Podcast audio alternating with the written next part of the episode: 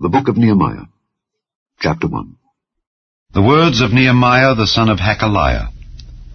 And it came to pass in the month Chisleu, in the twentieth year, as I was in Shushan the palace, that Hanani, one of my brethren, came, he and certain men of Judah, and I asked them concerning the Jews that had escaped, which were left of the captivity, and concerning Jerusalem.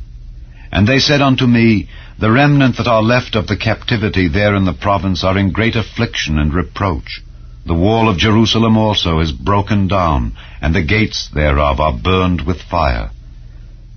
And it came to pass when I heard these words, that I sat down and wept, and mourned certain days, and fasted, and prayed before the God of heaven, and said, I beseech thee, O Lord God of heaven, the great and terrible God that keepeth covenant and mercy for them that love him and observe his commandments.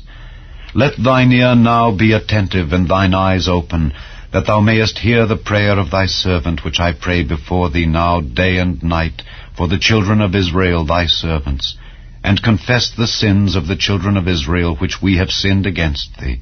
Both I and my father's house have sinned. We have dealt very corruptly against thee, and have not kept the commandments, nor the statutes, nor the judgments, which thou commandedst thy servant Moses. Remember, I beseech thee, the word that thou commandedst thy servant Moses, saying, If ye transgress, I will scatter you abroad among the nations. But if ye turn unto me, and keep my commandments, and do them, though there were of you cast out unto the uttermost part of the heaven, yet will I gather them from thence, and will bring them unto the place that I have chosen to set my name there. Now these are thy servants and thy people, whom thou hast redeemed by thy great power and by thy strong hand. O Lord, I beseech thee, let now thine ear be attentive to the prayer of thy servant, and to the prayer of thy servants, who desire to fear thy name. And prosper, I pray thee, thy servant this day, and grant him mercy in the sight of this man.